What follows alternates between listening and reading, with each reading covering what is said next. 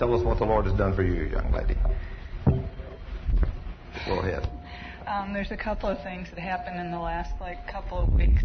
One was I That's all right. Hold it up close and I'll back I met a, up a woman, um, and we were talking over the phone. And as we were talking, she's a Christian, strong Christian, head of her youth ministry.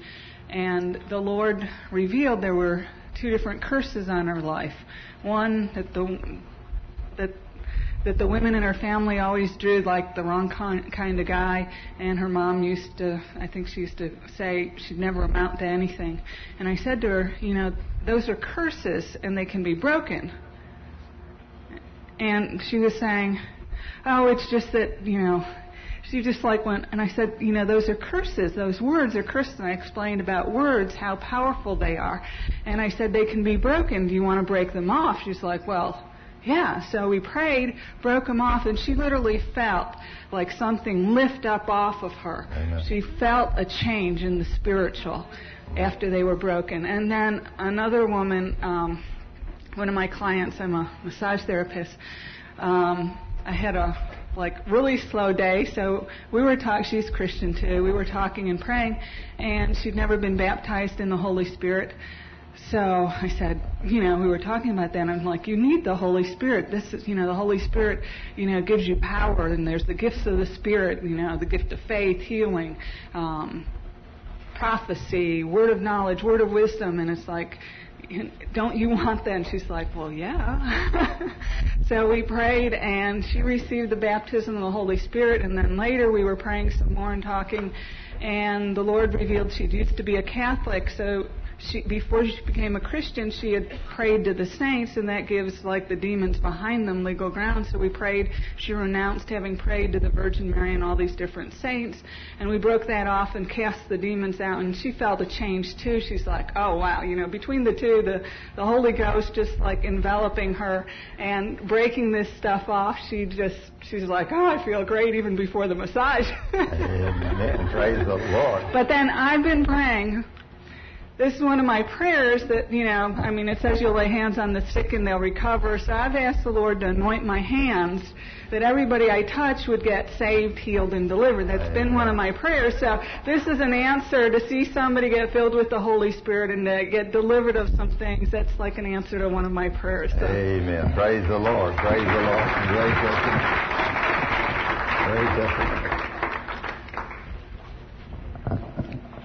Wow, we got this lovely couple coming up here. Let's see what y'all got. Praise the Lord, Alicia. My Dave and I have been learning how to, uh, well, we've known how to pray in the Spirit, pray in tongues, but we've been learning to apply that gift in our life in a more powerful way. One of the things at night is that if you're being troubled in the Spirit or you're troubled, the devil wants to tempt you to keep you up at night when you should be sleeping and resting and letting the Spirit work on, on things. So we've been learning to go to sleep at night and just throw all our cares upon God and, and just sleep. But we're learning too, if we wake up and we're not really troubled about anything, just pray in tongues. And we've been having fun. Well, um, yesterday Dave woke up at 2 o'clock. I think I'll let him tell you about this, but all he do, would do is pray in tongues. Now, I knew one thing about Dave, and I'm learning, I don't know if the hall wives about this, but if you want to put your man to sleep, let him talk. Second, scratch his back while he's going to sleep. and it didn't work.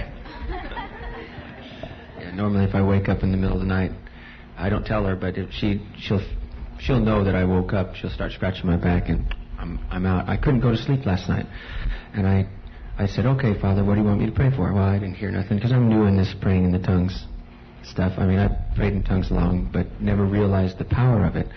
And so I just sit there and just kind of you know, and I'd wake right back up and, and I'd be praying again. And well, I got a call at 10 o'clock this morning as to why I was. What's that? He stayed up Till five. he stayed up till five o'clock praying in the spirit. Okay, I'll put a time frame on it. 2:30 to 5. okay. At 2:30 I'm awake and I can't go to sleep. At 10 o'clock this morning, my stepmom left a message on my phone that my dad had gone to the hospital, and it. Uh, they live in California, so 3 o'clock our time. Uh, she woke up and reached over to touch him, and he was just dripping wet. And he has he's fought a, a demon of diabetes since he was 19. He's now. Uh, y- yeah, he's age.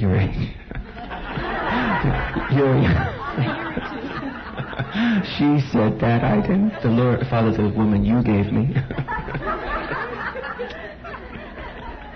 okay, and so a half hour before she felt him, I was up and I couldn't go to sleep, and that's when I started praying in the Holy Ghost. And about the time I didn't quite get from him when he went back to sleep and all things were over, and about that time is when I went back to sleep. So I was very thankful the Lord had woke me up and that I could pray, send the demons, whatever I had spoken in the spirit realm, it had gone, and so I didn't have to fly home this weekend instead of tell him about the heart stuff. The heart. He's got a great heart. Actually, uh, his heart rate.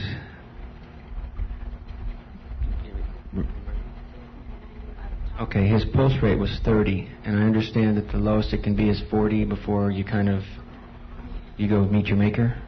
So his pulse rate was 30 at that time, and he didn't. When you take your blood pressure, you have a high reading, a low reading, roughly 125 over 75, or 120 over 75 is good. He had 90 over. They couldn't get a reading off the bottom. And so I, I was joking with my dad. I said, "Well, it's a broke machine. You know, I don't have a problem with that." So we went to the hospital and they had another broke machine. It read 90 over nothing. so, so he he uh, he's still speaking some of the the stuff that he had. So I was saying, "Well, Father," I, I said, "Dad, what what was your spiritual?" Let, let's let's forget about all the natural now. Let's go to the spiritual. What was it that you were dealing with during the week that you let take over? And he said, "I can't remember anything."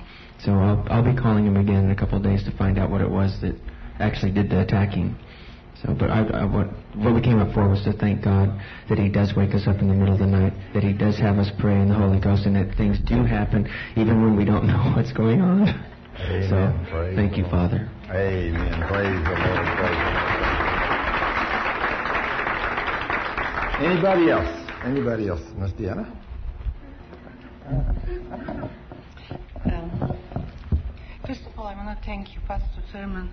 Every prayer that you prayed for me has been answered. Amen. I have an excellent relationship, godly relationship with my brother, thanks to your prayer. Yeah, you went to third heaven. Unfortunately, not judgmentally, I cannot say that of anyone else that prayed for me, including my close friends mostly. And uh, your last prayer uh, was about job. I don't have a regular job, but thanks to you and your lovely wife, uh, I made enough money to pay my bills this uh, this last month.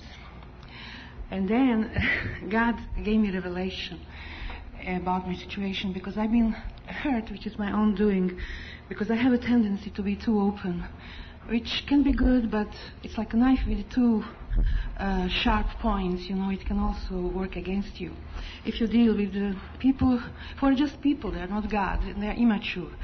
Because you see, I know that we we are all made of the same dirt, but some of us think that we are made of better dirt than the others. So, and I cannot say for myself that I'm naive, because I'm 58, and to be naive, according to Oswald Chambers, is to be stupid. I do make stupid mistakes, but I'm not naive and I'm not stupid because I'm daughter of, of God. And some people, I, I also have a tendency to be hurt, which can uh, lean on judging if someone criticizes me. And then I ask and cry to God, and I haven't been to church because of that for a while, because I felt that people looked at me down, talked to me. Some of them did, very close friends, con- in a condescending way. You know, like I am that bad dirt, which I'm not. We are all the same dirt. And any gift that God gives us is not us, it's Him. Amen. Okay? And, uh, well, God gave me revelation and it's been confirmed several times. And, but I have to do it every day because my flesh. You see, uh, this does not include to anyone in here. Uh, you all are perfect, of course. um, except me. I'm not because I still, I still tend to have a tendency to let my flesh to, uh, you know, uh, rule me, which I don't want to, but that saying which the flesh is willing, no, the spirit is willing, but flesh is weak, which is just half of it. There is the other that I don't have not memorized, but there is, you know, more to it. Well, anyway, let me read to you a revelation from God, our Father, to His daughter. Please hold it.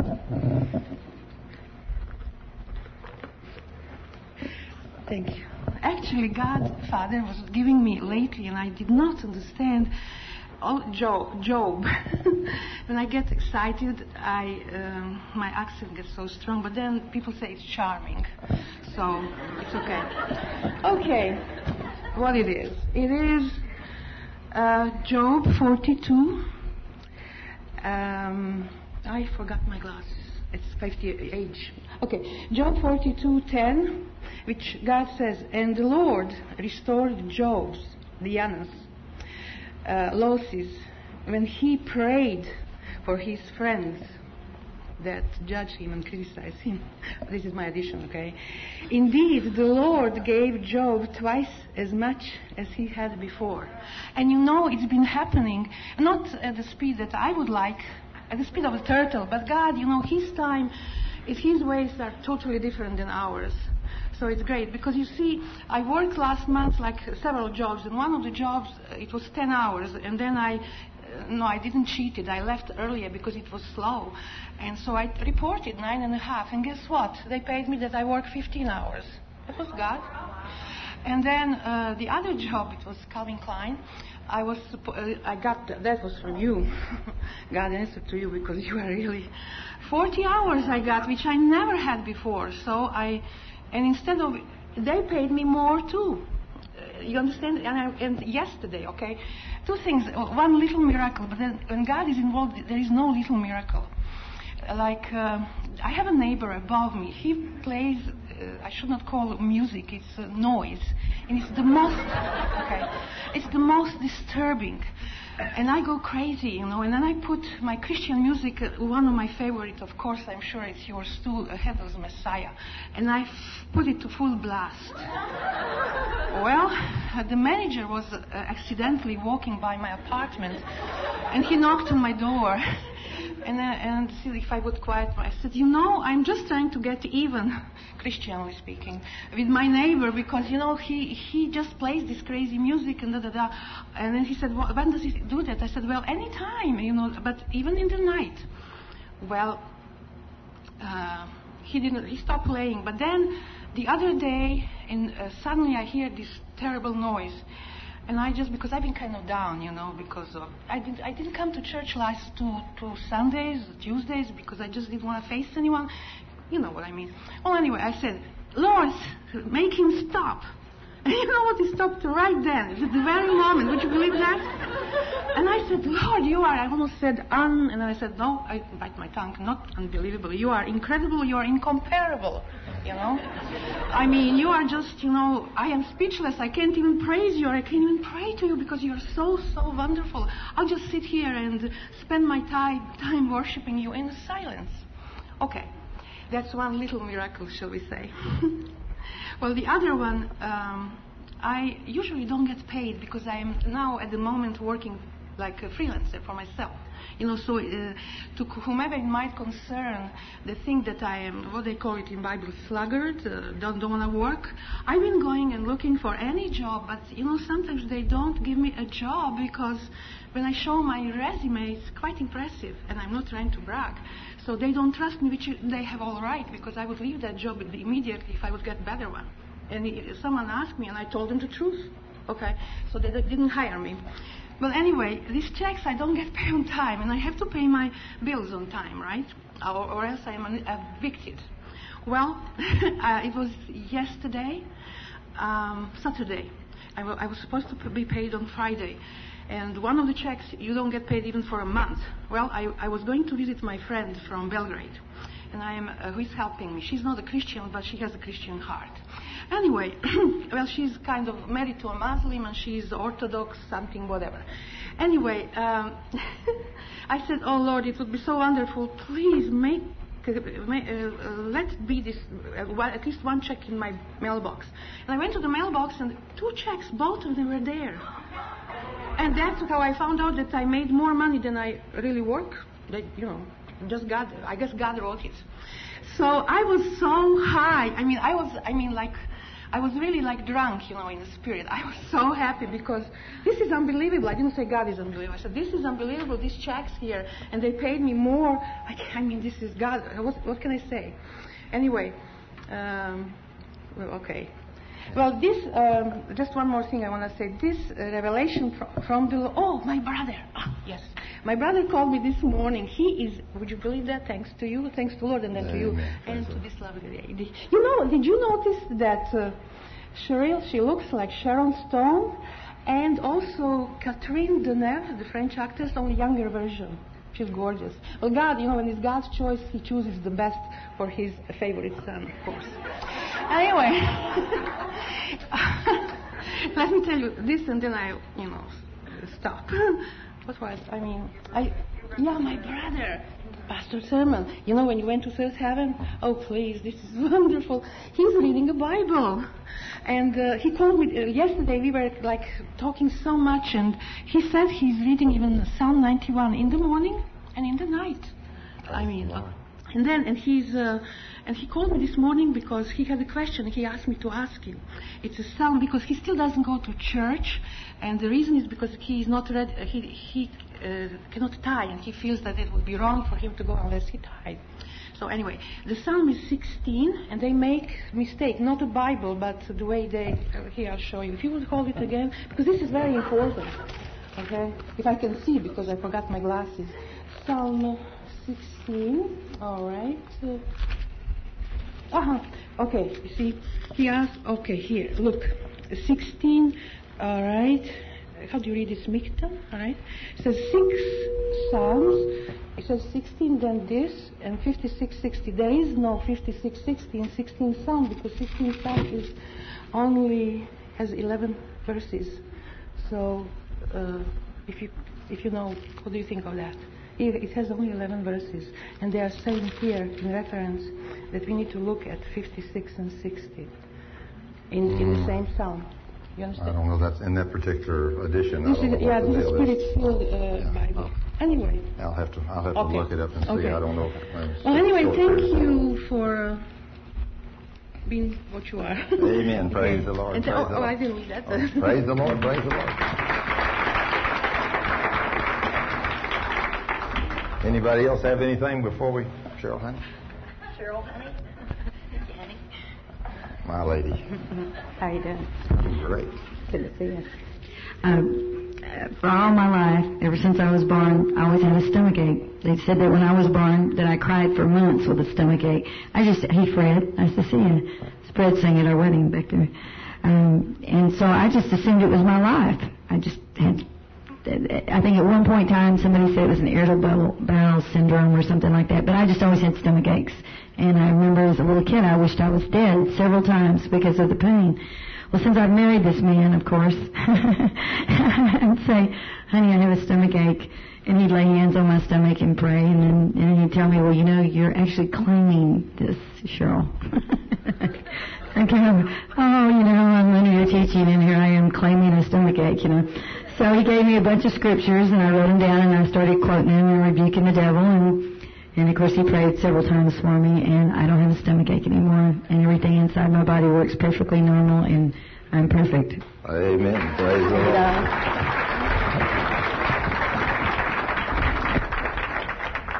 Let's do what? Yeah. yeah.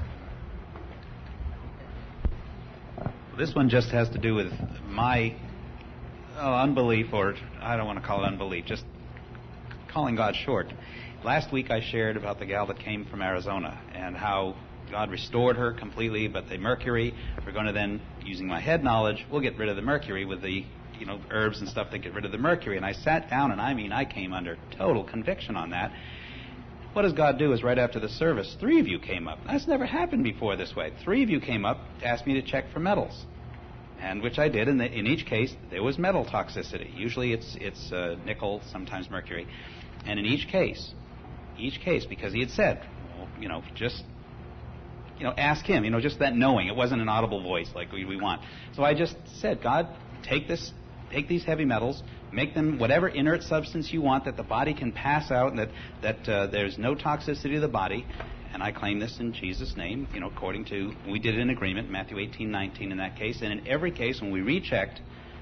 The metal toxicity was not there. All three cases. And on Tuesday, I did it to myself with Kathy checking me, and sure enough, gone.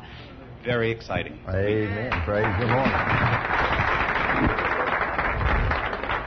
Well, I guess it comes back down to the fact that just like this morning I told my story, uh, also there's been several things happened since Cheryl and I have gotten married. You know, we come into the household together, and the other morning uh, we get up and she says, uh, "You want me to fix you some uh, breakfast before you go to work?"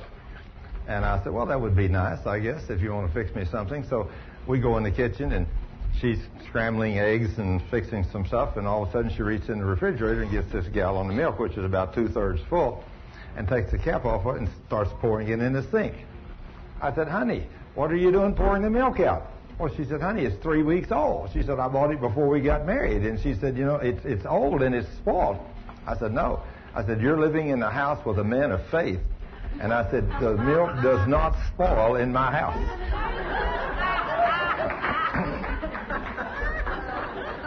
now, I'm serious. I'm a man of faith.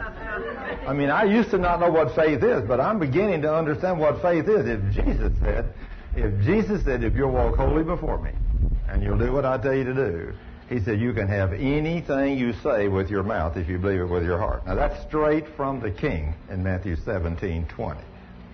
Also in Mark 11, 23. Now if the King said I can have anything I say with my mouth if I believe it with my heart, then if you don't start saying some things in faith, you're not a faith person. So I told her, I said, don't pour the milk out. It's good. She said, honey, it's three weeks old. I said, doesn't make any difference how old it is. It's good and sweet, I guarantee. I said, just smell it. She said, no, I'm not even going to smell it. I said, well, pour me a cup of it. She said, honey, it's surely it's ruined. I said, I'm telling you, there's not anything wrong with that milk. That milk is pure and sweet. I said, pour me a cup of it. So she said, okay. So she poured it in the cup. And she watched it pour it. She said, well, it looks like it's pouring okay. she, I started to take it into my mouth. She said, you're going to smell it first? I said, of course not. I guarantee it's good. So I put it to my mouth and I drank it. And it was beautiful. And I said, you want to taste it? And so I handed it to her and she smelled it first. And then she took a swallow and she said, you're right. It's perfect. I said, I told you. You've moved into a house with a man of faith and the milk don't go bad in my house. We drink it. Now, see, this is where you find out where your faith limits go to. The average person, just like Cheryl, as as we started going places together now, I'm with her all the time. And if we go somewhere, she stop or she said, "I've got a stomach ache. My stomach's hurting." On the way out to West Texas, I mean, my stomach's hurting. I said, "Honey." After about two or three or four or five days, I said, "You're claiming this problem." She said, "Well, honey, I've had this all my life." I said, that's why you've had it all your life, because you've claimed it all your life. I said, you're not going to have it. I'm going to pray over you. I'm going to rebuke that spirit, and I'm going to guarantee you it's not going to be long. You're going to have no stomach ache. I said, there ain't no woman going to live in the house with me that's got a stomach ache all the time. I said, I'm going to get you healed because the Lord that I serve says a man of faith can have anything he asks the Lord for. And so, of course, uh, uh, we prayed over it several times, and of course, and then the last uh, week and a half or whatever, she told me this morning. She said, "I haven't had any kind of a stomach ache." I said, "Well, you stop claiming it. You stop claiming." It. Now, see, we don't realize the significance of staying in the Word and walking in faith, because when you stay in the Word and you walk in faith, you begin to realize who the enemy is, and you begin to realize that our King gave us no limitations, none. People go around praying, Oh God, would you please do this for me? Or will you do that for me? No, you don't have to pray about it. Almost everything you ask God for has already been given to you. It's already yours. But we don't know it. So by not knowing it, we go around claiming all kinds of bad things every day. See, we, we don't know what the Word says.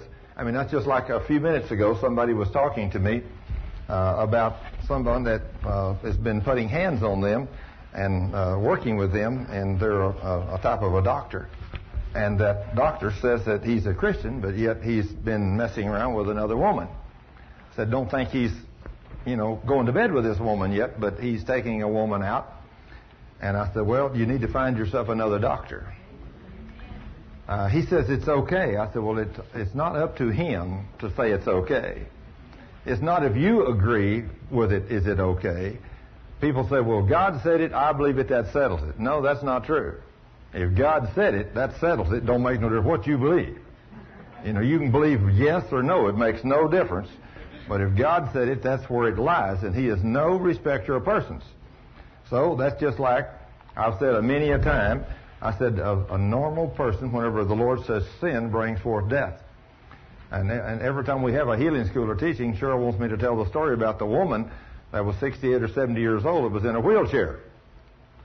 And so that story is a good story.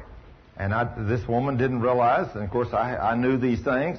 Here's a woman that's 68, 70 years old, a real beautiful woman, but she's in a wheelchair. She's slim and trim. She's not heavy or anything.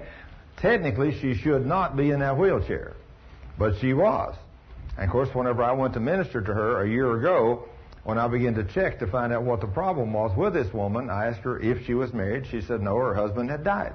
She had been married for many years of her life. She had married one time to one man, and then her husband died. And I said, Were you in good health when your husband died? She said, Absolutely. I was in perfect health. But she said, I said, How long have you been in a wheelchair? Well, for solid, can't walk for two years. In and out of it for another two years. You know, got weaker and weaker and weaker. I said, Did you start doing anything different before you started coming down with your sickness? any kind of sin. She said, Well, what would that have to do with it? I said, Sin brings forth death. I said, Now, when the Word of God says sin brings forth death, I said, It's just like smoking a cigarette. I said, You mo- smoke one cigarette, it won't kill you. You smoke one pack, it won't kill you. But I said, If you smoke a pack a day for 10 or 15 or 20 years, it will definitely shorten your life. It'll stop up your lungs and do all kinds of things with you and you still may live to be 70, 60, 70, 80 years old, but you will not have the quality of life you have because the sacs in your lungs are all stopped up with nicotine. So if you want to be able to run, I think about my dad. He smoked all of his life, and up until he was 50 years old. Now, back in those days, when Dad got to be 50, I thought he was ancient. You know, I had no idea, you know, what kind of shape Dad should have been in at 50. But my dad didn't know how to walk by faith, and he abused his flesh. He abused it, especially in the area of nicotine. He smoked all of his life. Well, when he got to be 50, 55 years old, up until then, he could run them goats out there on that place with me. And he could do good. But after he got there, the nicotine began to take over in his lungs, and then he got to where he couldn't run very far. He could run maybe 100 yards or 200 yards with me, and then I could continue running, and he couldn't. And then when he got to be 60, 65 years old, why, he couldn't run anywhere. And when he got to be 75 years old, all he could do was walk from the kitchen to the table, table back to the chair, and he'd be out of breath. And then finally they had to go in and cut his chest open and take part of his lung out because he had cancer in there. And the doctor told me when they done the surgery, said if I'd had to take any more of your dad's lung out, he would have died on the operating table. Well, see, sin brings forth death. We don't realize in the little sections it does. But anyway, this woman, I began to question her and find out what she was doing and the area of sin. And then I found out by talking to her and questioning her that she was a lonely woman. After her husband died, she'd enjoyed her husband all those years, and then he's gone. And now then she's still a beautiful woman, and she still enjoyed a sexual relationship, but she didn't have a husband. So, of course, she was not going out looking for a man, but there was a meter reader that came by, about 50 years old, and it, whenever he'd come by and read the meter, she'd be sitting out on the front porch or something. She'd get to talking with him, and after two or three or four months, first thing you know, she's invited him inside for a cup of tea. And first thing you know, they get really, really close. And the next thing you know, that couple winds up in bed together. Now then, they've sinned. I mean, it doesn't seem all that bad, does it? But let me tell you, that is a sin against the temple. And God said, if you defile your temple with sexual immorality, I will destroy your temple. I've seen more people on their deathbeds because of sexual immorality than almost any other sin people commit. But anyway, I realized, I said, now, ma'am, when you started this, your body started deteriorating, and in a few, a couple of years, you wound up in and out of a wheelchair, and now you're in that wheelchair. I said, are you still involved in that sexual sin? She said, yes, I am. I said, all right, you've got to repent. I said, if you will repent and turn from your wicked ways and stop doing that, I said, the God we serve is merciful and he will heal you. That woman, 68 or 70 years old, been solid in a wheelchair for two years, repented of her sins, asked the Lord to forgive her because she said, Lord, I just didn't realize the severity of what I was doing. But she said, I promise you, I will never do that again. And in the name of Jesus, I reached over and took her hand and I said, ma'am, get out of that wheelchair and walk off. And that woman was forgiven and cleansed, and she walked out of that wheelchair right there. And before the evening was over, she was walking everywhere she wanted to go. And a year later, when I went down there to preach, just back in March, that woman was there again, and she's still completely, totally normal. When I saw her, I said, You hadn't sinned anymore, have you? She said, Absolutely not. She said, I'd a whole lot rather be able to walk than have a sexual relationship once a month. I said, if you won't have a sexual relationship, ask God to send you a husband. Then when you get married, I said, you'll be okay. But I said, don't do it outside of marriage. I said, if you do, you're going to wind up sick and afflicted. Now, if you people had been to as many hospitals as I've been to with young women or young men, but primarily young women, that have brought one, two, or three children into the world out of wedlock, and then they're in the hospital with cancer at 25 or 30, you would know where I'm coming from. I mean, I've told the story in here about this little 15, 16 year old girl that her daddy was a good friend of mine. He was in my Sunday school class, and she moved in with a young man when she was about 15. Her daddy talked to her. She wouldn't listen. He asked me to go talk to her. I wouldn't talk to her. She wouldn't listen to me either. I told her that, honey, what you're doing is wrong. You cannot live with this man. I said, you're a professing Christian. He's not a Christian. The guy don't profess to be a Christian. I said, first of all, you're yoked to an unbeliever. I said, that's the first problem. You're never, as a Christian, are never to be yoked to an unbeliever. But I said, by being yoked to that unbeliever, although you're not, you're not married, I said, you're living in a relationship that you're defiling your temple, which is your physical body, with sexual immorality. And the Word of God says He will destroy your temple if you continue to do that. I said, you must repent and stop it. She wouldn't believe me. She had a baby. A year or two later, she had a second baby, and I went to her again at her daddy's request. She wouldn't listen to me again. She had a third baby. Before this woman's 22 years old, she's got three babies, all of them out of wedlock, living with a non-believer in a sexual relationship. And after the third baby was born, I talked to her one more time, and she said, No, I'm not going to change. I'm going to do what I want to do. This is my body. I'm going to do what I want to do with it. Well, let me tell you, if you read the Word of God, if you're a born again believer, this body is not yours. It belongs to the King of the universe. And if you defile it in sexual immorality, He will take you out prematurely. Anyway, what He did with her, she had this third baby. The baby wasn't but a month or maybe two months old. And her and this boy and this baby, all three went to bed together.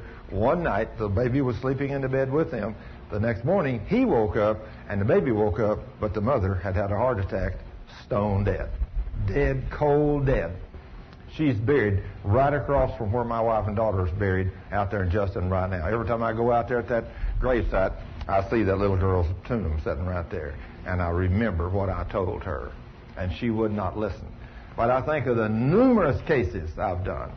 When God said, don't sin, hey, folks, that's what He meant.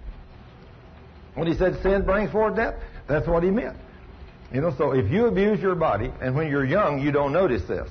When you're young, you're smoking or you're drinking, and how many people do you in here know, just like I do, that think, well, a beer or two here or there won't hurt me? And it may not.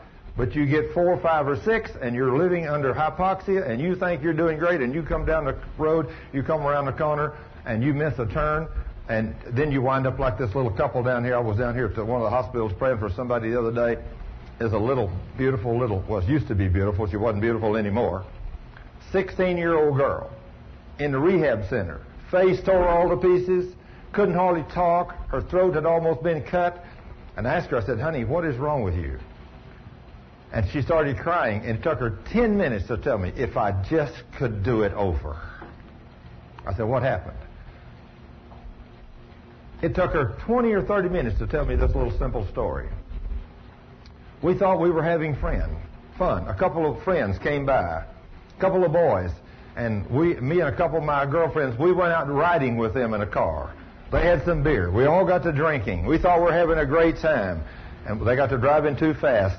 They missed a turn, and we ran off, and she said, My two girlfriends were killed. One of them boys was killed. The other one was almost killed. And she said, It cut my throat, and it all tore her face all to pieces. And, and she was crying, said, Oh, if I could just do it over. I thought, I wonder how many young people have said that. All they thought they were doing was having a blast. But see, what they don't know is the devil. The devil, along with alcohol, when it puts that alcohol in your brain, it creates hypoxia. And the hypoxia that comes into your brain, you think you're doing better. But instead of doing better, you're doing worse. And you don't have a clue what you're doing. And that's where the devil kills people. And he kills them right and left by the multitudes. Young people. I think about my own son-in-law, Toby. When Toby came to Dallas, he's a normal young 22, 3, 4 year old young man. Where does he hang out? The bars. What's he looking for? A wild woman. You know, a normal, stupid young man. Don't have a clue in his head what's going on. Goes down there with a young, meets a young boy here in Dallas. They get to become great friends. Where do they hang out? In the bars. They go there and get wiped out one night, and they're driving, and they go up on one of these places, and they have some wooden barricades, and it happens to be one of them things where there ain't no bridge on the other end. And they run off of that thing. Now then, you've got to where you notice now, because of idiots like that, they put concrete barriers in those roads now. They don't just put wooden barriers no more. Because when people are under the influence of alcohol, a wooden barrier don't mean nothing. They went right through one of them boogers, went right up over the top, and right off of a 15 foot deal, right on the ground. It killed that kid driving stone dead. Toby tore him all to pieces, knocked one of his eyeballs out, and they thought he wasn't going to live. He's got one eye because of that stupid stunt. After he met me and come into our family and saw my faith, he wanted me to pray for him a new eye. I prayed for him a new eye, but he ain't never got it. Isn't that a shame? Lost an eye almost died, all because of a stupid stunt. A stupid stunt. How many young people do that today? Let me tell you, sin brings forth death. Now I'm going to read to you some scripture today out of 1 Corinthians chapter 10. I'm going to tell you, this is not a game we're playing on this earth. This is life and death. This is the blessings and curses. And the total deal is up to you. You've got to know what's right. You've got to know what's wrong. If you make the wrong choices, it's going to cost you or your family seriously. I don't care who you are. The scripture says that whatever a man sows, he will reap. God shall not be mocked. Whatever you sow is what you're going to reap. If you sow, sow destruction, you're going to reap destruction. If you sow the things of the Word of God, you're going to reap the things of God. You cannot go out and do things that are wrong. And I'm telling you, I did not realize, I did not realize until I got into the ministry full time how many people are having sex out of wedlock. I didn't know. I mean, I thought there was a few people in the world that were still living holy before God. I'm talking about in the church. I don't worry about the world. I know the world's living in sin. If you're a natural person, just forget it. They're all living in sin. I don't care who they are. The way of life is that way. That's why they're dying in cancer, and that's why the hospitals are full.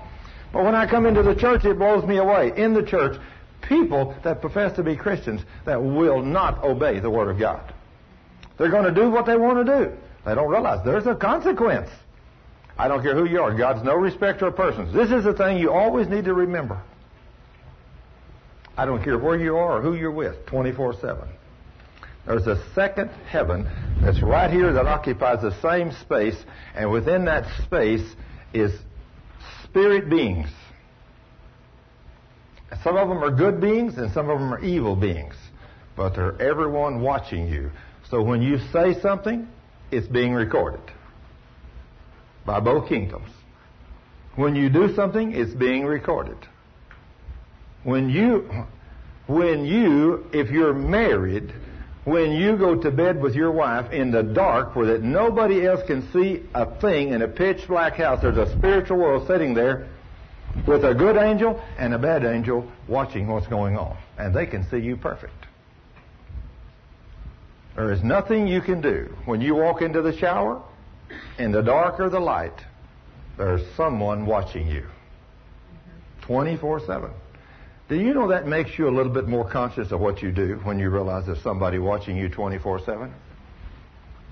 What would you do if you knew, just like when I put video cameras at our sky shift, I put cameras all over the place.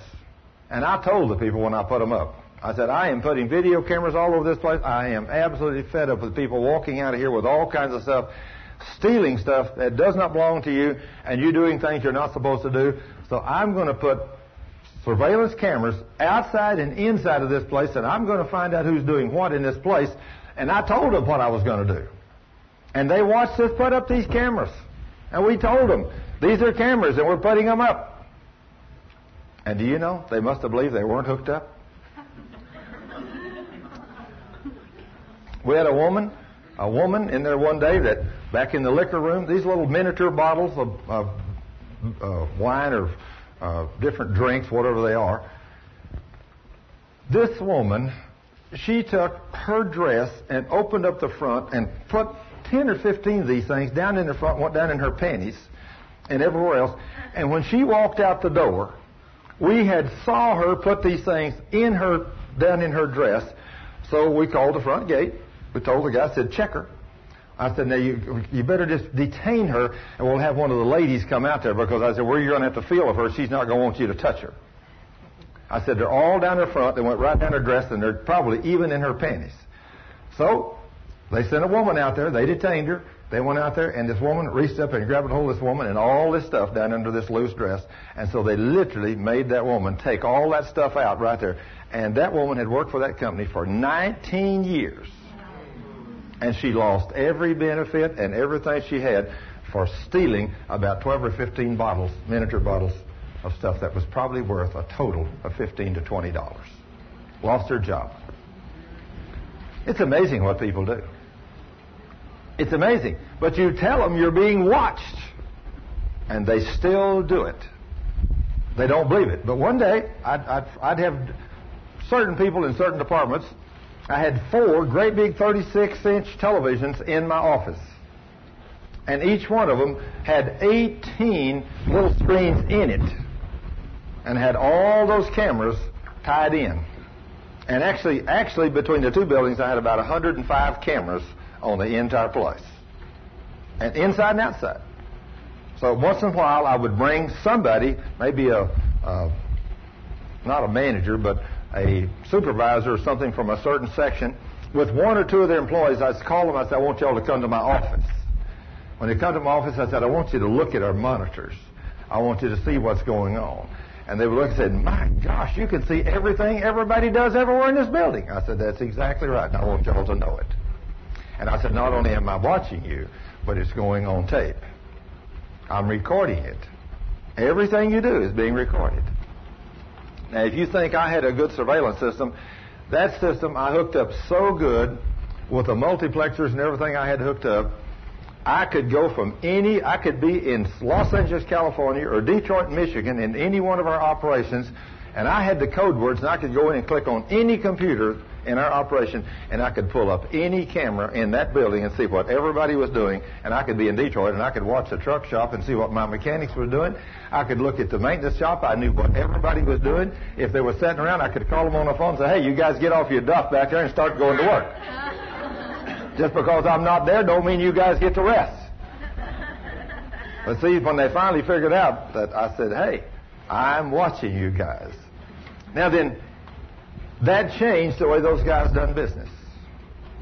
Let me tell you, when you realize in the spirit world there's something far better than those video cameras watching you. When you're in a dark place with somebody fixing to do something you're not supposed to do, you got to remember, like the other day when I was over at uh, Gateway Church speaking on a Saturday, there was one of the associate pastors came to me. They got 24 associate pastors over there. That is one big church. 6,000 members in that church, 24 associate pastors. One of the associate pastors came up to me and he said, Thurman, I got to share something with you. I said, What's that? He said, I heard God's voice one time. I said, You did? He said, Yes. I said, Would you mind sharing it with me? He said, Yeah, I'll share it with you because it said it changed my life forever. He said, My wife and I, here I am a pastor, and my wife and I are having problems. And he said, I was upset with her, and she was upset with me. And what I was going to do, it was no excuse for what I was fixing to do. He said, I started going with another woman while I'm still married with my wife. He said, one day I had this woman in a place, and I was fixing to do something I knew I should not do. Now, we all know what he was fixing to do, don't we? He's fixing to go to bed with this woman. That's where he's at with this woman. And he said, I'm getting ready to sin big time. And I know what I'm going to do is sin. But I'm angry with my wife. And he said, just before I do what I know I'm not supposed to do, all of a sudden I hear this audible voice. And he calls my name. Now I'm just going to use a fictitious name of Jack.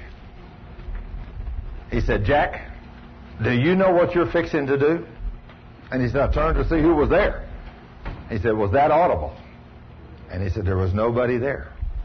But guess who was standing right there watching him? Jesus. And he called his name and said, Jack, do you know what you're fixing to do? He said, I'm telling you, I got out of that house and I never came back. I was reconciled to my wife and I got right with God. I said, You're lucky he didn't kill you. He said, Yes, I know. That's why when Cheryl and I, whenever we came together, after we started going together, two or three weeks, said, Are you sleeping with this man? And she said, Absolutely not. She said, I know if God, with the way Thurman walks with God, if he were to sleep with me, God would kill him. And probably kill me too. But she knew, she knew that we were supposed to walk holy before God. Now you got to be in control of your life to walk holy before God. But if you will do it, you can do it. You can do it. Just like Paul says, if you can't control yourself, then he said, get married. But whenever we first decided, when she came to me and says, well, honey, now we're going to get married. When should we get married? And I said, well, I got a lot of speaking engagements. I said, why don't we wait till September? Well, after we went together three or four weeks, she said, why don't we shorten it? and I was in agreement with that. I didn't want to wait till September to marry her either. And she said she didn't want to wait for September to marry me. And so we shortened it to the 6th of June, which I had no idea that was going to be exactly 40 days. So, now then, we got married on the 6th of June. Now we can go home together. And we're a married couple. So anything we want to do is okay because we're married. There's not anything wrong with us sleeping in the same bed together. In fact, I thought it was real nice this morning when I woke up and she was laying real close to me. I thought, you know, isn't this nice, Lord? I hadn't spent a long time since I woke up in the morning, you know, until since the 6th of June. You know, for three years almost, I had not slept in the bed with a woman. But it is nice to wake up in the bed with a woman that you love, that you can hold in your arm, that loves you and you love her. It's the greatest thing God ever done, is when He made a man and a woman. But you do things outside of wedlock, you will pay the consequences. So don't do it. Don't go there. Walk holy before God. Because it will show up on you or your children somewhere down the line. Nobody gets by with it. The sins will come. Now then, let me give you a little bit, since I've said all those things, I want to read a little bit about what Paul had to say in 1 Corinthians chapter 10. He said, Moreover, brethren, I would not that you should be ignorant. Well, now this is the problem. We obviously in the church are very ignorant today. How that all our fathers were under the cloud and all passed through the sea. They were all baptized unto Moses in the cloud and in the sea. And they did all eat the same spiritual meat. And they did all drink the same spiritual drink. For they drank of that spiritual rock that followed him, and that rock was Christ. So he was there then, and he's here today. He was there with them. He was right with them. He was walking with them. He was watching them. He knew what they were doing thousands of years ago, just like he knows what every one of us are doing today. But with many of them, God was not well pleased. Now, I wonder what he would have to say about the church today. I think there would be many of us he's not well pleased with. Especially when I hear a woman tell me just a few minutes ago about a doctor that's dealing with her that's married that's messing with another woman. I don't think God would be very well pleased with that. I'm just a man, and I'm not pleased with that. In fact, I'll just tell you what you can do. Last night, Cheryl and I only been married three weeks today. Last night, she was singing, her and Christy, and she called me after the healing school was over. She was at the healing school until four, and then she had to go sing with Christy. And about eight, eight thirty, I guess it was something like that. Uh, she got a break and and her singing, and she thought, well, Thurman's probably uh, out of the healing school by now, so I'll give him a call. So she gave me a call. and She said, Hi, honey, what are you doing? And I said, I said, I'm sitting here in a restaurant with one of my lady friends having dinner. She says, You're what? I said, Let me rephrase that, honey. I'm sitting here in a restaurant dreaming about having dinner with my favorite lady. And she said, Oh, okay, that makes it better. But when I said I'm sitting here having dinner with a lady, that didn't set too well with her. And it wouldn't have been nice if it had been true. But I was not. Of course, I was there by myself. And I would never have been there with another lady under no conditions, young or old, unless there was three, four, five of them, and then their husbands or whatever were there with them. But I would have never, ever been in a restaurant with a lady. Now, in fact, a few years ago when I was single, I've had several times ladies that would come out of town, two or three of them, they would want to take me out and buy me a dinner, and I would go with them, two or three of them. But now, since I'm married to Cheryl, I would not go even with two or three of them unless she was there to go with me. I just won't do that no more because I now have a mate, and I would I would not feel comfortable myself if she called me and she said uh, uh, there was three guys down here and they wanted to take me and buy me dinner. There's three of them, and so I'm out at a certain place having dinner with three men. That wouldn't set too well with me either. So I hope y'all understand where we're coming from. So that's where we're coming from. But it says, and these men, although they were baptized in, and that rock which was Christ, and but with many of them God was not well pleased, for they were overthrown in the wilderness. Now, since he was not well pleased with them, what happened to them? They were overthrown in the wilderness. Now, let's go on and look a little bit more about what sin does. Now, these things were our examples to the intent we should not lust after evil things as they also lusted. Give us a little bit more detail. Neither be ye idolaters, as were some of them, as it is written. The people sat down to eat and drink, and they rose up to play. Neither let us commit fornication or sexual immorality, as some of them committed, and in one day 23,000 of them died. Now, if you have never seen that scene in the Old Testament, you will realize that when Moses was up on the mountain, he was only gone 40 days. He went up there to get the Ten Commandments. And when he came down from the mountain, these people, I mean Aaron, the, the priest, if you can imagine, the people said, Where is this Moses gone? We need a God. And so Aaron gets all this gold together, puts it in a, a furnace, and they melt it. And he makes this stupid statement: "We just put it in there and poured it out, and it, this golden calf just came out." Now, nobody could be that dumb, right? Nobody. They formed that thing. There's no two ways about it. They made it. But here these people were. Now there was several million of these people. The Bible says there were 650,000 men, adult male men, with their wives and their children. So there was a whole bunch of people. But out of 650,000 men, if they had each one had one wife, then you know that's uh, 1.3 million people. So there's 1.3 million people, and these people had rose up to play. And they, what the scripture says, they were literally having a sexual orgy out there. This is what was going on. They were drinking and they were having a blast, they thought. And Moses come down off the mountain. God says, go down there. There's a party in the camp. And when Moses saw what was happening there, he literally took the Ten Commandments and threw them down. And when he did, that angered God, and the death angel was released, and the death angel come swooping through that place, and people started dying all over the place. And Moses saw it. And he immediately come to God and started interceding, Oh Lord, please don't kill them all. Lord, stay, stop, don't kill them. He says, Moses, get out of the way. I'm going to kill them all, and I'll make a great nation out of you. Now, you think God was a little bit ticked off? I think so. But Moses continued to intercede. He, he would come before God risking his life for these people. And finally, God was pleased with his prayer request, and he stopped the death angel, but not before 23,000 people lay dead out there on the plains. You think God's changed his mind since those days with sexual immorality? Not at all. Not at all. So remember, if you start to have sex with somebody, realize who's watching. The king is watching. An angel is watching. A demon is watching.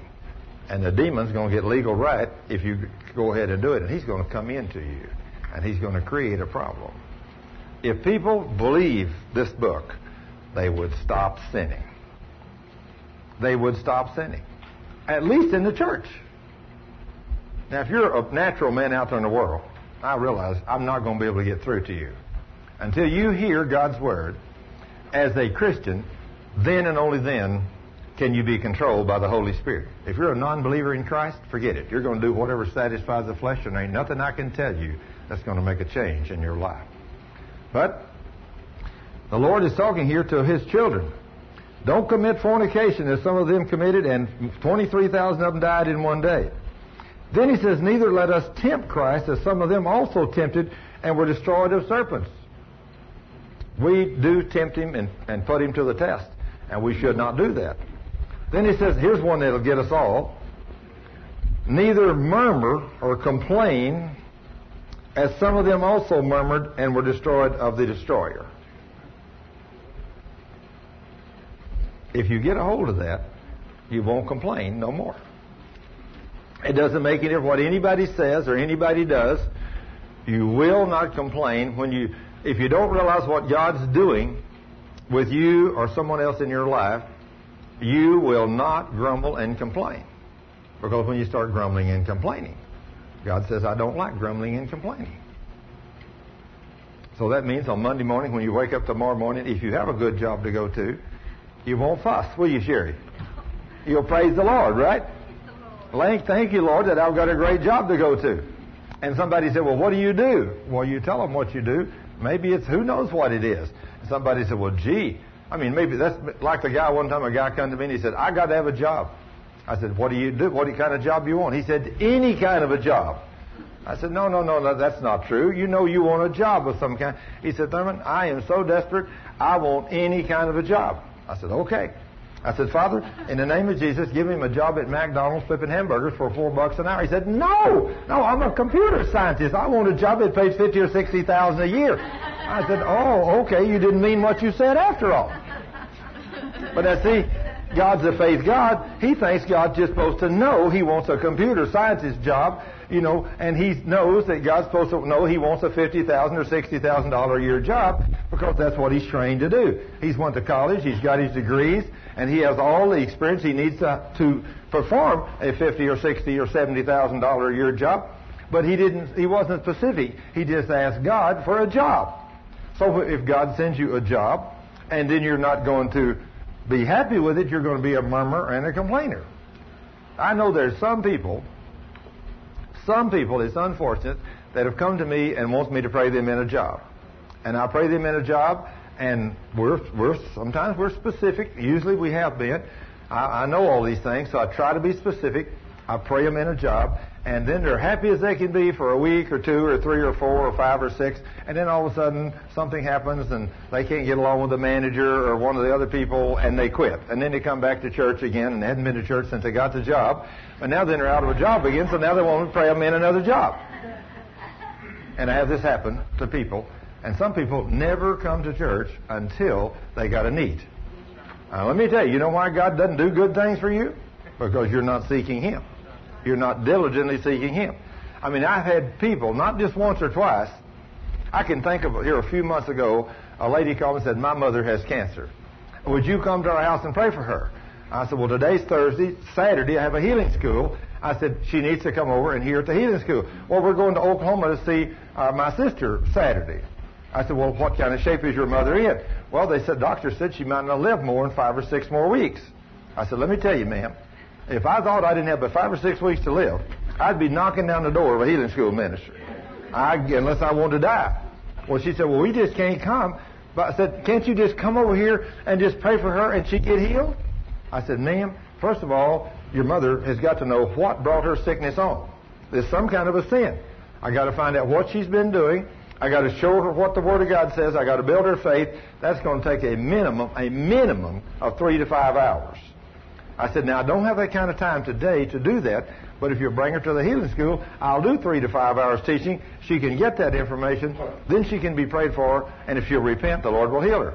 And she said, well, We just don't have time to do that. If you don't have time to come over here, we don't have time to go to the healing school. I said, ma'am, you're the one sick, not me. I said, you're the one sick, not me. And it, it never ceases to amaze me that people that think they're going to die and they will not call on God. It, just never ceases to amaze me. And then they're living in some kind of sin. And then people want me to go pray for them, and I find out what they've been doing, and I say, well, you can't go there. That's sin. Well, yeah, but God will understand. God will understand. No, He doesn't. You know, if you're not going to ask the Lord to heal you and restore you to so that you can serve Him, whenever you come down to your sick day, I don't care how old you are, young or old, when if you get down on your deathbed, it will do no God, no good to ask God to pray for you, uh, for me to pray for you, or anybody else to pray for you, and for God to heal you, if you're not willing to give your life to Him. That's the whole purpose of us being here, is to give our life to the Lord. Now then, our purpose, the whole purpose of being on this earth, is to become a member of the body of Christ. That's what the Lord is doing here. He's here developing a bride. The Word of God starts out with a man and a woman and a marriage. It ends with a man and a woman and a marriage. But the one in the end is Christ and the church, and that marriage is the last one that takes place, and it's when we're wed to Him. We're going to be the bride of Christ. The Lord knew, I believe with all my heart, He knew before the foundations of the world this tiny number of people that was going to accept Him as Lord and Savior. But He still made it, and He still gave us a free will. And then even in Matthew 7, He clearly said, the pathway that leads to life is very narrow. And few there will be that will find it. But the road that leads to destruction is broad. And many there will be that will find it. So when you go out there today and start talking to people, you're going to find out that the majority of people is lost. They don't have no clue of spiritual things. They're not interested in spiritual things. They don't want to go to church.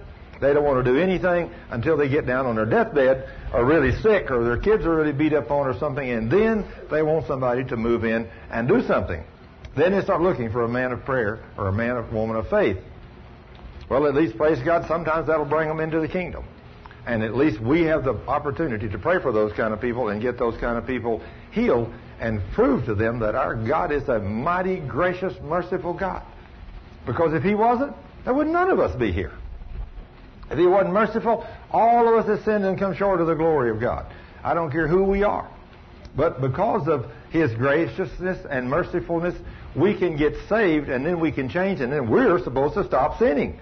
The church is supposed to be an instrument that walks in no sin. But whenever they do, these are the things that happen to us. Neither murmur you or complain, as some of them also complained, and they were destroyed of the destroyer. Now, all these things happened unto them for examples, and they are written for our admonition upon whom the ends of the world are come. This is us. This is the church. The end of the age is coming upon us. Wherefore, let him that thinks, thinketh he standeth take heed lest he fall. There hath no temptation taken you, but such as is common to men, But God is faithful, who will not suffer you to be tempted above what you are able, but will with the temptation also make a way to escape that you may be able to bear it. Now, there will never be a temptation that'll come to you. If you're walking in the Spirit, if you're walking in the Spirit, you will be able to overcome temptation. If you're not walking in the Spirit, you will not be able to overcome temptation. So, it's too easy for the devil today to take a young man or a young woman and present to them a drug. Nicotine, alcohol, all the different drugs that are out there. And they come in a capsule or whatever, and with a person, and they say, you know, try this. And some of those drugs are addictive with one dose. But all of them destroy you. Every one of them destroy you. Somehow, some way. In fact, I was listening to a tape the other day a man had made. And he said, I got down on the world and somebody got me off on some kind of drugs. He said, since I had no friends of no kind, he said, I would take this drug, and when I did, he said, I would see these creatures Uh, and, and, and said it, it was it was like a, a dream I was having, but I could see these creatures as long as I had this drug in my body. And said they were such loving, kind beings, but they were strange looking critters. But they loved me. And I loved getting high because I loved finding somebody that loved me. Nobody loved him in the world. But he found these creatures, they would be good to him in the dream or in this vision that he would see. As long as he was high, he could see these guys. Finally, one day, he got hooked on this stuff. When he got hooked on it, he had to have it. Now then, when he had to have it, these things turned wicked. And they treated him like dirt, worse than any human being ever treated him. And he said, I didn't understand what was going on. Finally, one day, somebody led him to Jesus. He got saved and delivered. And he went to school, got a good education, and he became a man of means. And he said, one day, I am in somewhere in a place of business, and somebody's got a television screen on, and I look over there and I see something, and there's them two guys on that screen that I saw in my dream. He said, I thought, that's them. That's the two guys I saw every time I got high. The ones that were good to me, and now then they was wicked to me until I got saved. And he said, I never saw them again after I got saved. But there they were on that screen. He said, I contacted the organization that made that movie. And you know who that movie, you know what that movie was? Star Wars. And he contacted, in fact, he went to uh, California he went into the studios. In fact, this guy had become, I take that back, that guy had, this guy had become a preacher. That's what he had become. He was now a preacher. And he went out there and he went in there and said, I want to know who come up with those guys. Who was it that designed those beings? And they finally got him from one guy to another guy to another guy to another guy until they finally come up to a man and he said, I designed those guys. He said, where did you get that idea? He said, Well, he said, used to, I was a real pothead. And he said, I used to take psychedelic drugs. He said, every time I take those psychedelic drugs, I saw those guys in my dream. Guess what those guys were? Demons. That's what they were. Demons. And so that same set of demons tormented that man that tormented this one. Now then, it makes you wonder, doesn't it, when you see some of the things some of the things you see on television, I remember way back yonder when Star Wars first came out, I even looked at some of that stuff on television. That's been many years ago. And I would look at some of those guys that were on there and I thought, you know, those guys look like something from a wicked world of demonic stuff. And I didn't realize how close I was. But I'm going to tell you, those demons that you see on those movies, somebody has been into the spirit world and seen those creatures. And they've reproduced them just exactly like they look in the spirit world. You want to know what a demon looks like? Look at some of those movies. When you see some of these grotesque, wicked looking things that you see on television, there's somebody in the psychedelic drug world that's been there and seen those creatures in the spirit world, and they've reproduced them and put them on television.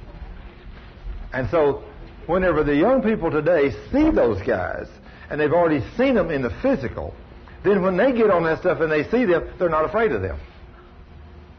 And so they draw them right in. And what does demons come to do? Steal, kill, and to destroy. They draw you right in, and they will steal, kill, and to destroy. It's amazing what they do.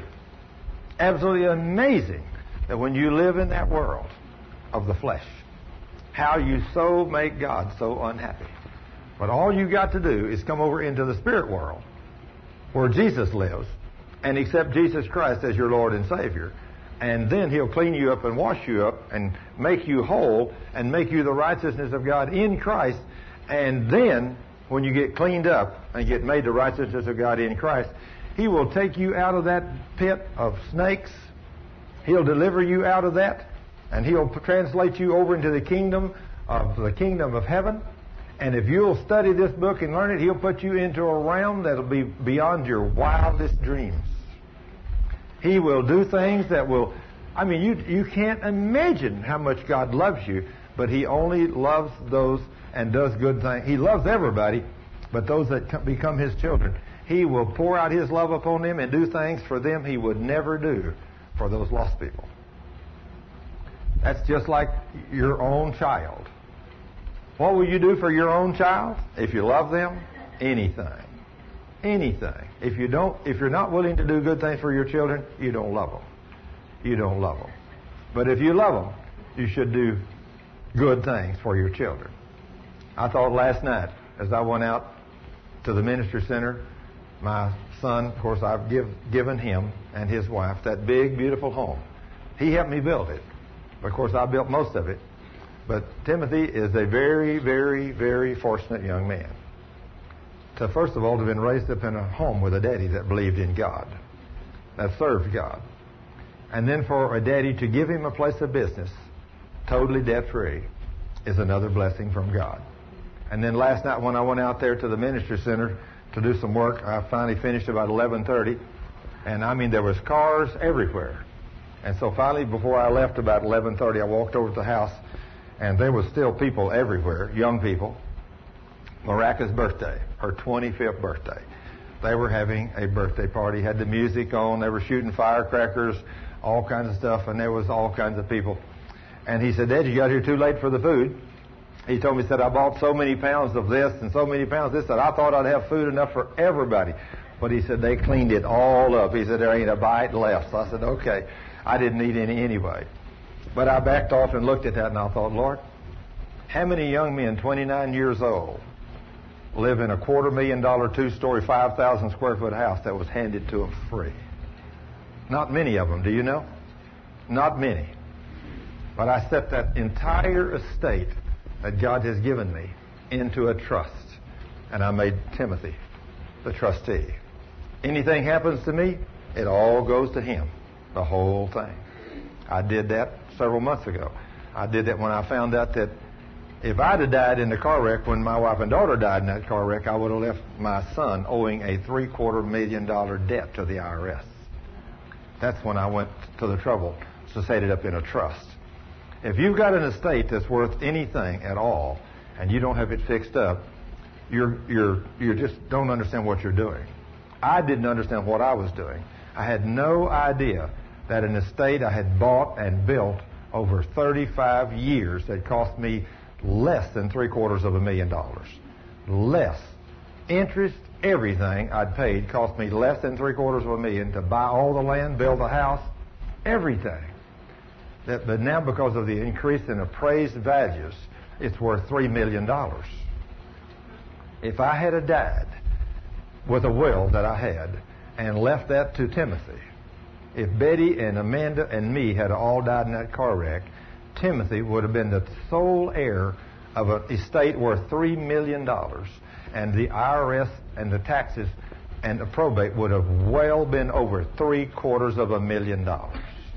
That's more than it cost me to build it and buy it in the first place. That doesn't sound right, does it?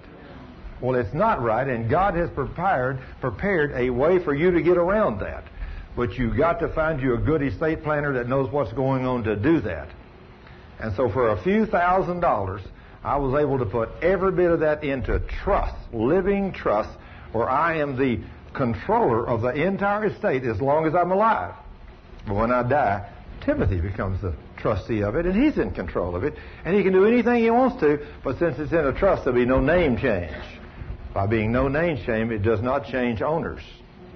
So he will owe no taxes on that place. None. It'll be his. He can do whatever he wants to. I think that's God's way of doing business.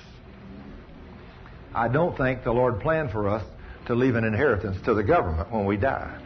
I think He planned for us to leave it to our children. And so that's what I'm going to do. But He says here, you, the Lord will not put you to any kind of temptation that He will not provide a way out. So whenever you're tempted with anything, I don't care what it is, whether it's money, I don't care what it is. You know, drugs, alcohol, sex, anything you're tempted with, God has provided a way out. There's nothing new to man. He has provided a way out. But you'll have to seek Him to be able to go through that. Otherwise, you'll fall. Otherwise, you'll fall. And when you fall, then you've sinned and you've got a problem. Then he says, Wherein, my dearly beloved, flee from idolatry. Flee from idolatry. I think about today the people that make money their idol. I mean, men and women, it never ceases to amaze me, even in the church, men and women that will not help each other. That the men are causing or forcing their wives to make a living to help them. Hey, guys, let me tell you something. If you can't make enough money to support a woman, don't marry her. You know, don't marry her. If you can't make enough money to support your woman, just stay single. You know, you need to be able to provide for your mate. You know, if she wants to work, that's okay. But don't require her to work to be able to pay the, uh, the, say, you say, okay, you're going to pay half the house payment, I'll pay half the house payment. You pay half the utilities, I'll pay half the utilities. I didn't realize there's men and women in the church that are living like that. But they are, a lot of them. You need to be able to take care of your woman. You need to be the provider in your home. But people make money their idol, and they won't share it with nobody. I mean, money's just a piece of paper. You know, it's just a piece of paper. Yeah, it'll buy things, but don't idolize it. You know, don't idolize it. Then it says, I speak as to wise men, judge ye what I say. The cup of blessing which we bless, is it not the communion of the blood of Christ? The bread which we break, is it not the communion of the body of Christ? For we being many are one bread and one body, for we all are partakers of that one bread. Behold, Israel, after the flesh, are they which eat of the sacrifices partakers of the altar? What say I then? That the idol is anything? Or that which is offered is sacrificed to idols? Is it anything? But I say that the things which the Gentiles sacrifice, they sacrifice to devils, and not to God. And I would not that you should have fellowship with devils. When you're out there dealing with the secular world, you don't realize how many times you're dealing with a devil. And that's why I'm trying to stress that the Christian should seek to serve the Lord. You know, you don't want to have any kind of communion with a devil. But I'm, I am convinced that we have far more communion with devils than we believe. Every time you go out there and if you yield to smoking a cigarette, you're yielding to a devil. Every time you drink a bottle of beer, you're yielding to a devil. Slowly but surely, that devil will kill your liver, your kidneys, your lungs. You're sacrificing to a devil, and you're paying to do it.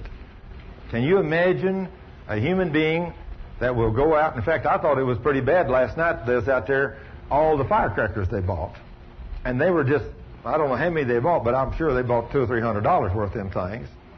They were out there lighting those firecrackers, and that money is going up in smoke in one heartbeat. Now we went over to a uh, wedding the other night. Uh, Cheryl and Christy sing at a very, very beautiful wedding the other night out on the lake, and I went out there with them. Somebody told me I forgot how many thousands of dollars worth of firecrackers they fired after they got married, but it was in the thousands. I think five thousand or something dollars worth of fireworks. I mean, they had a crew of men down there. Of course, this guy was, you know, he was very, very rich. There's no two ways about it, because I think Cheryl told me that that lady's wedding dress, which she knew her very well, her wedding dress alone cost ten thousand dollars. Just her wedding dress was ten grand. And so what's five thousand dollars worth of firecrackers? And especially when a helicopter comes and flies across the lake at midnight, picks them up and hauls them off. You know, that's not exactly the average wedding. We didn't quite do it that way. oh, the firecrackers cost a thousand dollars a minute. Yeah, ever there was shooting so many of them, and I thought as I sat there and watched that, I thought, wow, the people out here, the carnal people that are out here, you know, that are that are enjoying this and they're having a good time, but think what could have been done with that money for the kingdom of God. Think of the children in the world that could have been. Of course, that I've understood that that woman and her husband do support a lot of other fine things. I understand they do a lot of good for people. And when I was talking to Cheryl about it, she said, honey, this woman, I've known her a long time, said she's very, very giving woman. Said she really does help lots of people. So that's good. So if you have an abundance, like they obviously have, and you want to spend it on a deal like your wedding and you want to spend that kind of money, I guess that's okay. If you have that much abundance. Uh, Cheryl and I didn't have that much, so our wedding didn't cost near that much. but we're just as married as they are. I'll tell you for sure. We got a license just like theirs. And they paid the same $41 for theirs we paid for ours. And I know ours is legitimate because I signed it. I know it's good. So we haven't gotten it back yet. I told her the other day, I said, you know, I sent that off, but I didn't really ever sign that. she said, you did too. I said, yeah, I was just kidding you. Yeah. I said, you didn't know you moved into with me without being married to me. She said, no, no, no. I'll, I'll never believe that. I can't even kid her and get a, get don't believe me anymore, see. Because the Word of God says you cannot drink the cup of the Lord and the cup of devils. You cannot be partakers of the Lord's table and of the table of devils. Do we provoke the Lord to jealousy? Are we stronger than He is? All things are lawful for me, but all things are not expedient. All things are lawful for me, but all things edify not. Let no man seek his own, but every man another's wealth. Whatsoever is sold in the shambles, that eat, asking no questions for conscience sake. For the earth is the Lord's, and the fullness thereof. If any of them that believe not bid you to a feast, and yet be disposed to go, whatsoever is set before you, eat it, asking no questions for conscience sake. In other words, if they set something before you at a at a, uh, well, I mean, just like if that wedding was after that night, there's all kinds of food. I didn't know what it was, but since it was there, I just ate it. I didn't ask them. I blessed it. I will say that. I definitely blessed it, but I didn't drink of the wine. When they brought the champagne around, I didn't partake of that because I knew what that was. And the reason I didn't partake of the champagne or any wine was because I didn't know who might walk in. Am I free to take a sip out of a champagne glass if I want to? Sure I am. But will I do it? No. Why not? What if somebody across there knew I was a preacher? And they're over there watching me and they said, look at that preacher. He's drinking alcohol. I was raised up in a church that says people of God are not supposed to drink alcohol, and so I offend that person. If I offend that person, what did I just do? I sinned. That's exactly right, I sinned. So to make sure I don't offend a brother, I will absolutely never put a drop of alcohol to my lips, under no condition. Beer, wine, anything, I will not put it to my lips for the simple reason I don't want to offend a brother. Now then, if you're at home and you say, well, I like, I, in fact, I've even given some uh, uh, men and women that have asked me a question, well, my wife or my husband, he likes to have a, a glass of wine over dinner at home. Can I drink it with him? I said, sure. If you're there at home with your own husband, nobody else in your house, and you want to have one glass of wine with your husband over dinner, you're free to have that glass of wine. But don't go out and tell the rest of the world you're doing it. You know, don't go out and flaunt it. Because if you go out and tell everybody, then, you know, you may tell somebody that hears that and say, goodness, I can't believe that Thurman did this. So, uh, you know, you don't want to offend your brother. Paul's talking about here, don't even, if whatever's set before you to eat it, if it's been sacrificed to an idol, he said, if you think it's been sacrificed to an idol, don't ask any questions. But if they tell you this has been sacrificed to an idol, he says, don't eat it for conscience sake. Therefore, you might offend your brother. What he's trying to tell us is we're supposed to be all things to all people so that we get a few people saved. But to do this, that's what I told Cheryl when she came into my household. I said, honey, I'm going to tell you, if you come over here and you marry me, I'm going to tell you, I have to walk a razor blade. And the life of a pastor is a grueling thing. And, and you just don't realize what we're going to have to go through. Well, today coming down, she's gently complaining a little. You're right. This schedule is grueling. You know, she said, wow, we have no time to ourselves. She said, but I'm not complaining. I said, oh, you're not? it sure sounds to be like we are. But the thing about it is, she's just learning what we go through. The hours we're up, you know, uh, up late and up early. And this morning when I went in to wake her up, we were up late last night, or I should say early hours of the morning. We were still, you know, going, doing things, and we finally get in bed at a late hour or an early hour, what do you want to say? And this morning at 7.30, my alarm goes off. And I, I get up and she says, can I sleep a little while? I said, I'll run in and take a shower and then I'll get you up.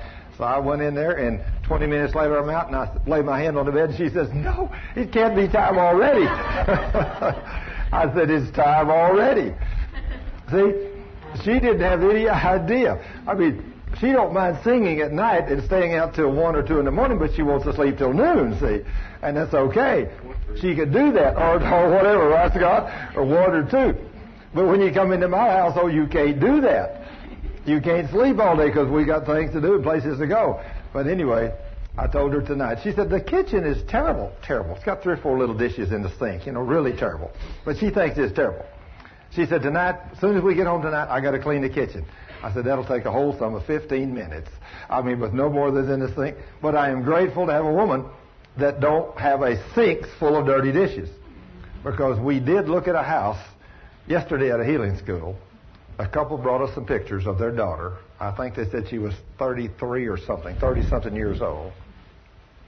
It's obvious when you look at the pictures, the woman has no self esteem. Nothing. This house that she lived in, mother and dad took pictures of this house and they showed them to us. And I'm going to tell you, when they finally evicted the girl out of the house, you know what they're going to do with the house? They're going to burn it. That's how bad that house is. They're going to burn it. You can't believe what people live in.